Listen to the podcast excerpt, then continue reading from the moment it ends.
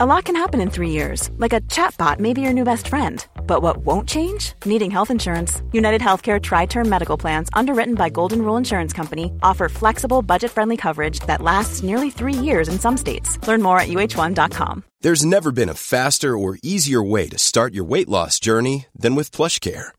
PlushCare accepts most insurance plans and gives you online access to board certified physicians who can prescribe FDA approved weight loss medications like Wegovy and Zepbound for those who qualify. Take charge of your health and speak with a board certified physician about a weight loss plan that's right for you. Get started today at plushcare.com slash weight loss. That's plushcare.com slash weight loss. Plushcare.com slash weight loss. Hi, this is Ryan Fraser. This is Troy Deeney. This is Gus Poyet. This is Don Hutchison. This is Jurgen Klopp, and you're listening to the big interview with Graham Hunter. Thank you, Jurgen. I travel to all these interviews from Barcelona, and our socios, our beloved members, keep us on the road. This independent podcast wouldn't happen without them. Please go to patreon.com forward slash Graham Hunter right now to join us, to become a socio, and to get every interview we produce without adverts and before it goes out on the main feed, plus lots of bonus content, including the chance to put questions to our guests and to me via the monthly Q&A. You will also get bonus content every month, including the audio versions of my regular columns for ESPN. So do please go to patreon.com forward slash Graham Hunter and join the club and get your family and friends to do so. Maybe even strangers in the street. Love you.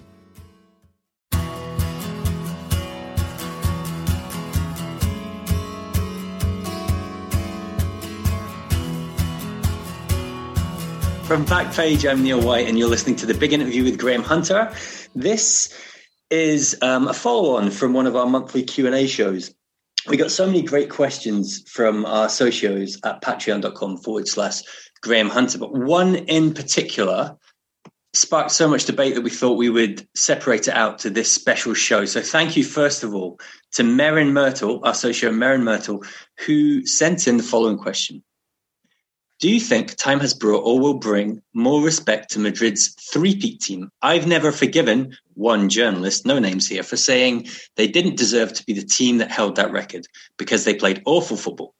I think people criticized them for not being what they expected, a smooth, dominant machine, and it blinded them to their strengths, their adaptability, their ability to absorb pressure before striking. They were criticised for not being a Pep Guardiola team when they should have been looked at as a gritty Sir Alex Ferguson type. As a fan, I feel like that team was oddly misunderstood. So for the next wee while, Graham Hunter, our host for the big interview, and Pete Jenson, our special guest for these Q&A shows, are going to see what they think of Merin's proposition there. And Pete, if I can start with you, what do you think the general public perception of that team, Zidane's Madrid team that won three consecutive Champions League titles, is if we family fortuned this and asked 100 viewers, what do you think they would say about that team? I think she's right that, that, that they're not seen in the same light, even as the Barcelona team that only won two out of the three three years. It didn't repeat the feat of you know winning three on, on the bounce. But I'd argue that in many ways it's the club's fault. It's Real Madrid's fault um, because they didn't seem to, to value it either. I mean, whenever there's talk of Zinedine Zidane being three jobs from the sack, no one at Real Madrid ever comes out and says, "Are you serious? This man's unsackable. He goes when he wants to go. He won three Champions Leagues on the bounce." Um, Cristiano Ronaldo was never really properly appreciated by the supporters in the Santiago Bernabeu. They were still singing Ronaldo's name at Old Trafford long after he'd gone. They they they, they barely sung it at the Bernabeu when he was at the club. Um, and to not just put the blame on on the supporters and on the club, you could also put it on the players themselves because on the night in Kiev when they make it three out of three. And all the post match interviews should have been the players talking about this incredible achievement. What did you get? You got Cristiano Ronaldo saying um, I'm going to leave um, and completely rewriting all the all the headlines and and setting a new agenda for Zidane's press conference, which Zidane wasn't very happy about. And then the next person interviewed after Ronaldo is Bale, and Bale also says, "If I'm not in the team more, I'm going to leave." So in many ways, it's the club's own fault. They they didn't make of it what they should have made of it. This incredible achievement of winning three uh, straight European Cups. Real Madrid seemed to me to be such a, a polemic team. I'm not certain that Barcelona inspire quite the, the division that Barcelona, particularly the modern Barcelona, inspire is of a different nature. And there, if we surveyed 100 years, there's so many people that think that Madrid are pompous and arrogant. There's so many who think that they still get state favours and therefore that's why they're winning. There are a lot of people who don't necessarily appreciate um, Florentino Perez and this wouldn't be a worldwide point of view, but domestically, there's, there's still an awful lot of stuff said about them. Well, they, they get the, they get the rub of the green with every refereeing decision, which isn't true. And I think that bleeds into these aren't the main themes to, to answer Marin's point about appreciation of, of Real Madrid, and we're gonna we're about to go into more deeply why it might be that um, the the three-peat is an unloved child, if it is.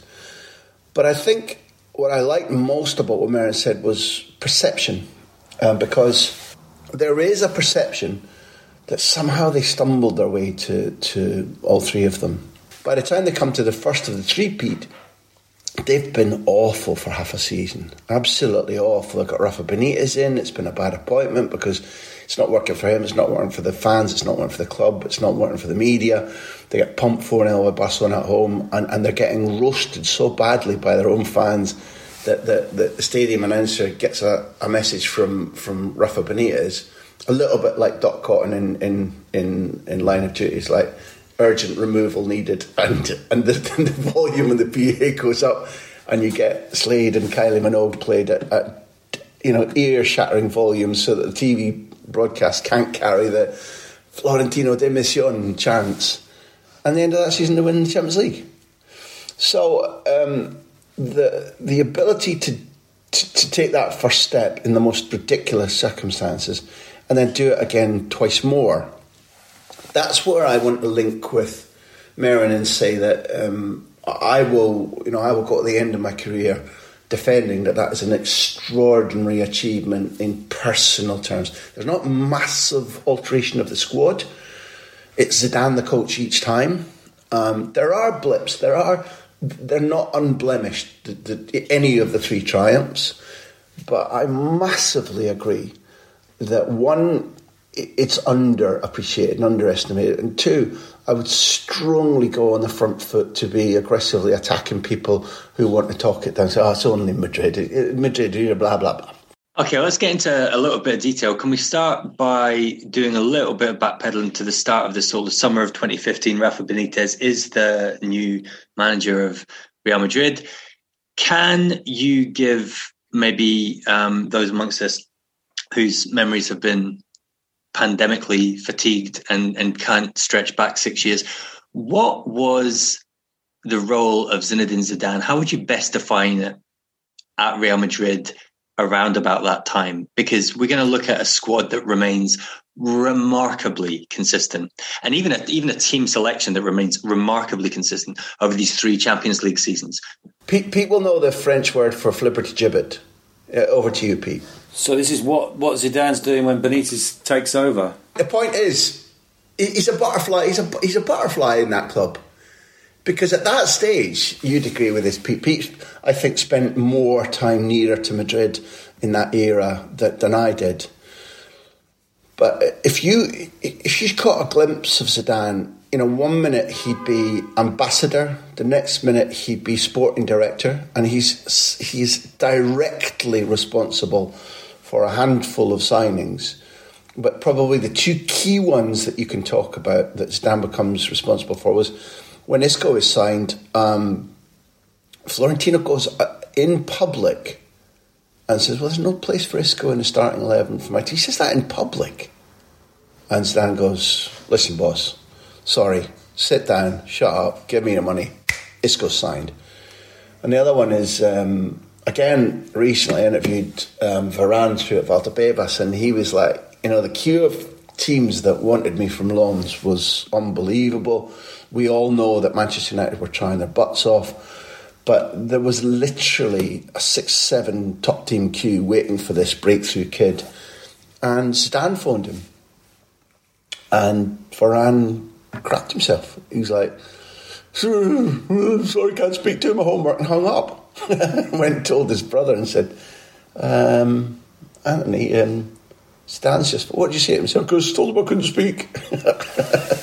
And Stan didn't take the huff and called him back the next day and said, listen, listen, son, it's you. And that's a, a light-hearted way of, of, of pointing out that Zidane's first role was was as as um, what would you call camp, not campaign manager, but campaign icon when Ramon Calder, uh, Ramon Calderon was still the president and Florentino wanted to get back in.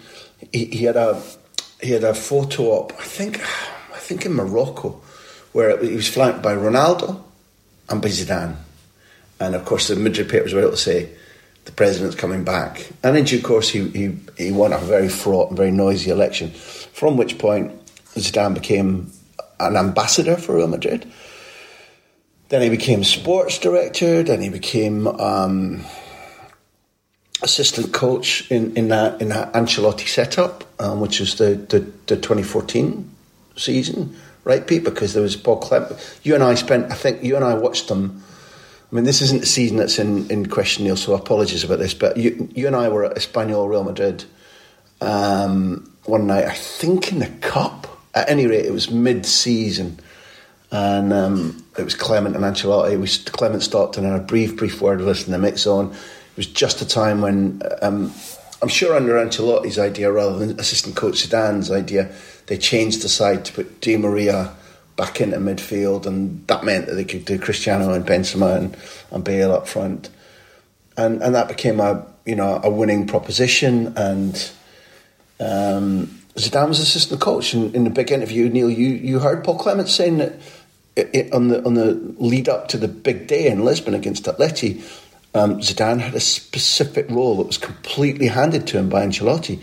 So by the time we come to the the potential for um, well, by the time we come to Benitez, before there's a, a switch mid-season, Zidane is is would largely be regarded as somebody who was, irrespective of job title, which at that stage was pretty much sporting director. He was he was a resource. He he was like the Gollum's ring, you know, for Florentino. If, there's a, if there's a bit of a tough time going on, reach for the ring. Where's Zizou? Counsel, knowledge, contacts, presence, iconic status, all of these things. That's that's as Stevie Wonder would say. That's what Zizou means to me.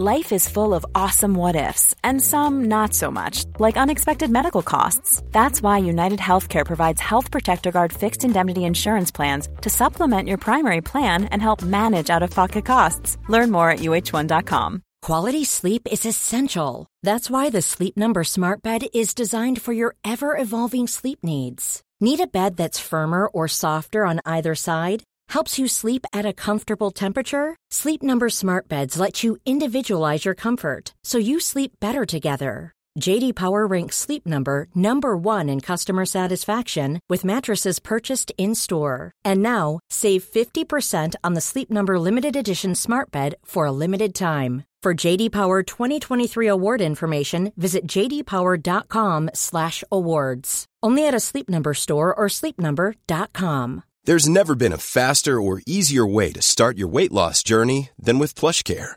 PlushCare accepts most insurance plans and gives you online access to board-certified physicians who can prescribe FDA-approved weight loss medications like Wegovy and Zepbound for those who qualify. Take charge of your health and speak with a board-certified physician about a weight loss plan that's right for you. Get started today at plushcare.com slash weight loss. That's plushcare.com slash weight loss plushcare.com slash weight loss.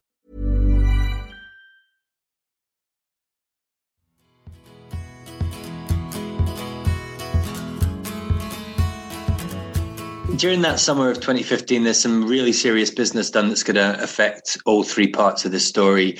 Uh, they activate the buyback clause in Casemiro's contract at Porto.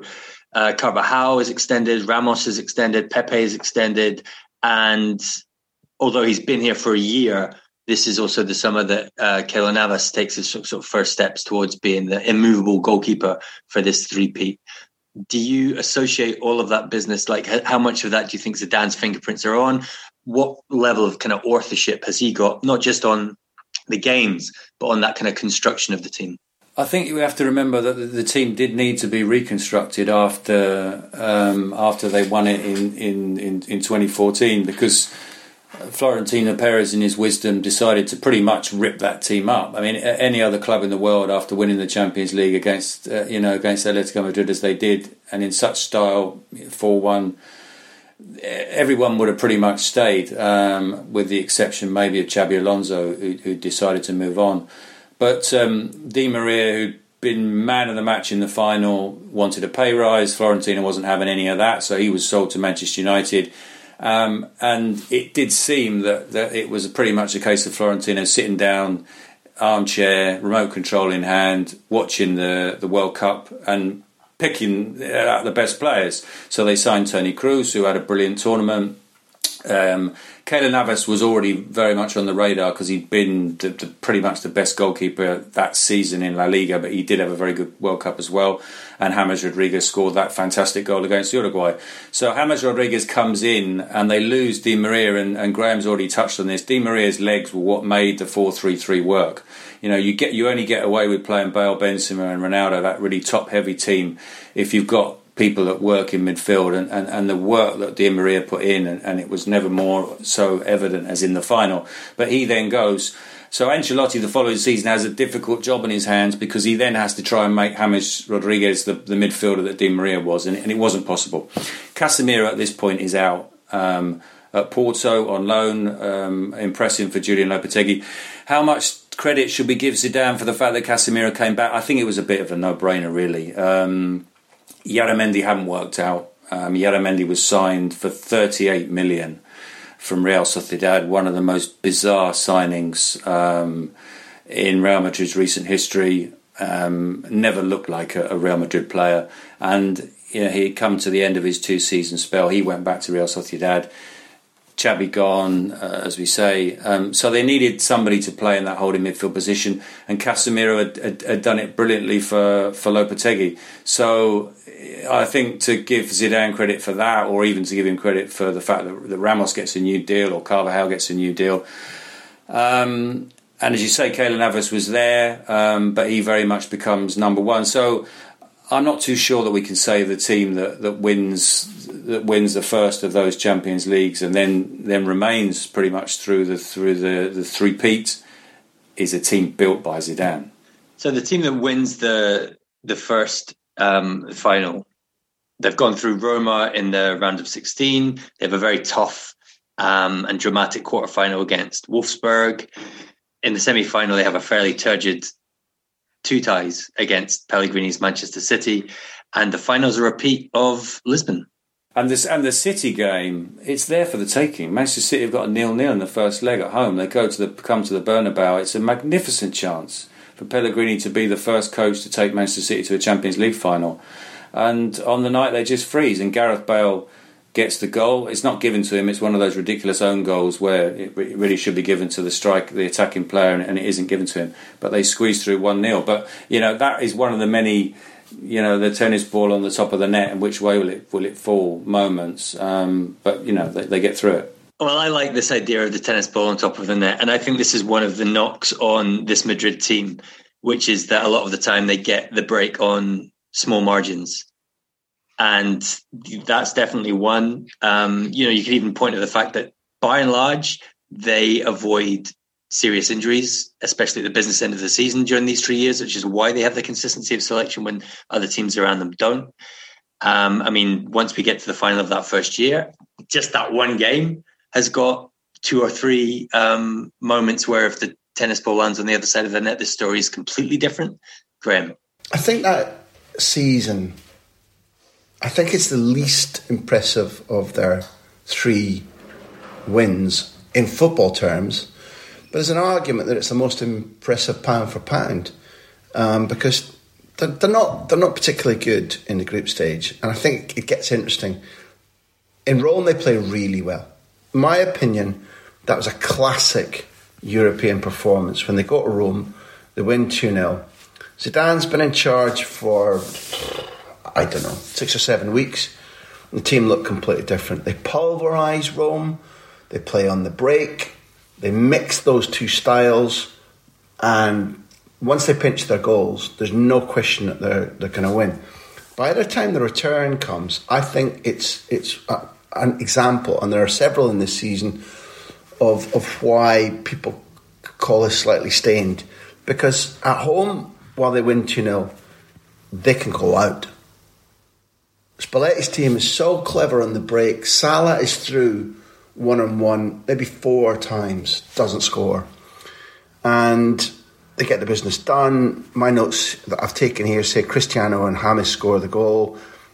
My memory tells me, I was working on that game, that they were that, that Roma had, had understood them, had known how to play against them on the break, that Real Madrid, with a full stadium and 2 0 up, were like, right, here's where we show our pomp. This is where we answer our fans about always demolishing and scoring. And Roma were like, Bosh, okay, off the ring, Bosh again. And, and that was that was one where, you know, the aggregate says 4 0. But really, it should be about, you know, 4 3, 4 4. Um, but it wasn't. And in, in Wolfsburg, if you look at that game, they were atrocious. They, they, that wasn't like, ah, don't worry, this is one of Europe's big sides, and home leg, they'll tonk them. Wolfsburg outran them, outworked them, and Real Madrid looked disjointed, disinterested. They weren't really at it. It was a poor Wolfsburg side. I mean, genuinely not very impressive team.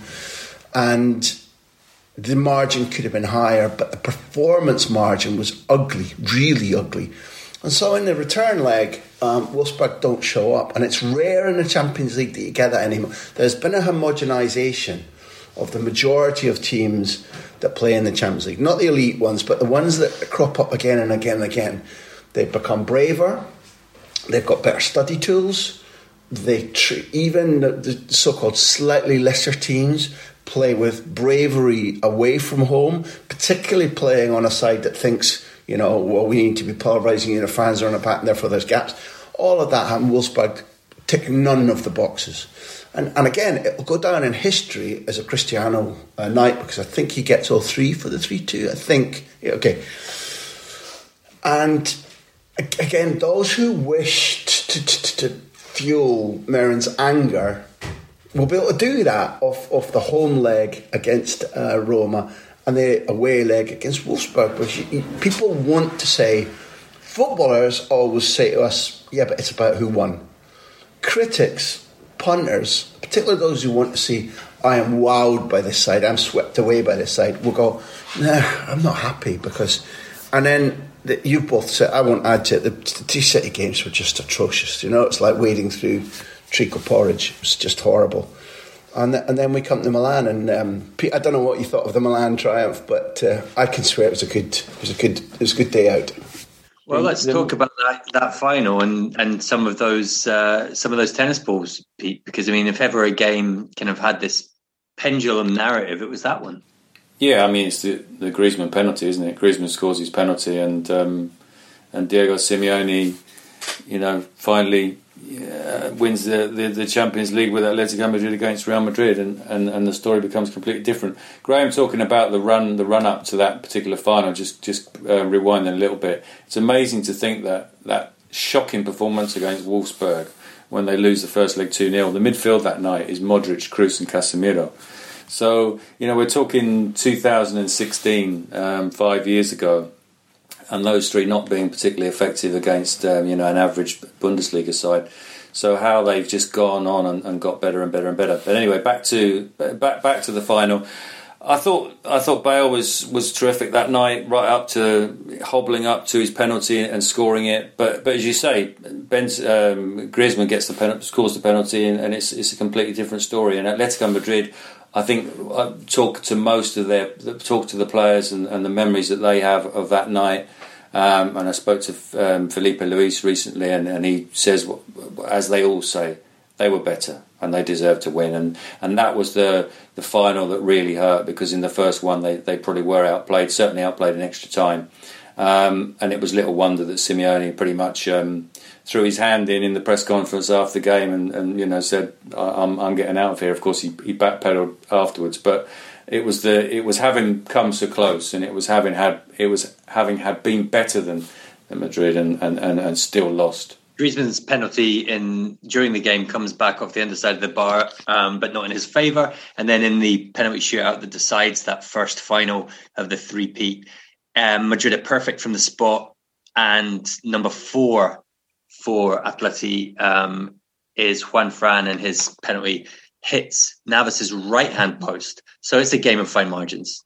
But but Griezmann having scored in the shootout, you know, and so I interviewed him for Champions Journal and that, and he was like, you know, I win another six Champions League. You know, I win this season, which he didn't with Barcelona. And he said, I'll never ever get rid of the pain of hitting the bar there. I don't know why I did it. Blah blah blah. I said, did, did it? Did it? You know, take the spine out of your what you call that? Uh, the stone out of your shoe, whatever we call it, and the thorn out of your side. He was like, no. As soon as the penalty went in, it wasn't relief. It was me asking myself why why didn't I why didn't I score the first time? Um, but Juanfran was not the person you wanted to miss that penalty. What a guy! In terms of him being the the, the, the person who didn't deserve to, to have to carry that around for the rest of his career, you mean? Yeah, I mean it was as we've said, it was the it was the of the three Champions League successes, it was the the most uh, underwhelming run up to the final, and then they could easily have been beaten in the final. But it's that durability um, and, and, it's Ronaldo always being there when he, when he was needed, never more so than with the hat trick against Wolfsburg. Um, and, and Bale's contribution shouldn't be forgotten because um, you know he did get the goal, even though UEFA didn't give it to him against City, and he was he was sensational in the final, even though he was on his last legs. Um, and we know he's a player who, throughout his career, has, has never. People have always looked upon him as someone who, who certainly won't play through the pain barrier but he, he can barely walk to the spot, and um, he manages to, to get there and roll it past the keeper. If I'm not making this up, Carvajal goes off in tears, not just injured, but goes off in tears. And uh, Lucas has to stand in. And Lucas, again, like we won't spend a lot of time talking about Lucas across this. And there's a, I think by the time Cardiff comes along, I don't think Lucas even gets in the squad. But one of the things that, that categorises this era, this you called it three-peat when you were when you're calling us to arms, uh, Neil, with that question, Zidane has always been able to call on backup players, call on players that know they're not in his first 14. And almost without exception, he's created some kind of environment that's led us, you and I, to talk about in, in previous Q and A's, socio Q and A's, where we didn't have the benefit of Pete's Majesty as as a player whisperer, and he he does do that. He, he doesn't charm every player. There are some who leave thinking that they they haven't been given the the best of uh, relationships with him, including Bale. But broadly, he gets more out of the detritus in his squad than other managers do, and that's that's key in being able to to win win win across three Champions Leagues.